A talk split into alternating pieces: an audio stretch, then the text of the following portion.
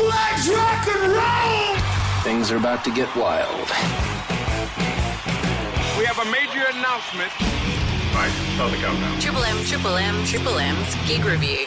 Hey, this is Chris with another Triple M gig review. Grinspoon hit the Enmore on Friday night after what seemed like an eternity on their easy detention tour. And as far as detentions go, it was a pretty easy one to endure. The band looked great and sounded even better, albeit a little greyer up top, with the exception of Phil Jamieson's jet black mop, and proceeded to bash out a series of hits which now span across 28 years. Having seen this band more times than I care to remember, it's always great to witness a return to the stage of a group who have been there and done it and are still in top form. The set list was chock full of tracks which covered not only their entire career from 1995 onwards, but they also would have played at least one favourite of every person detained in the Enmore on the night. With tracks like Lost Control, Chemical Heart, Hard Act to Follow, Just Ace, Champion, and I could keep going. It's fair to say Grinspoon have put out some awesome rock tracks over the years, and they were appreciated by one and all.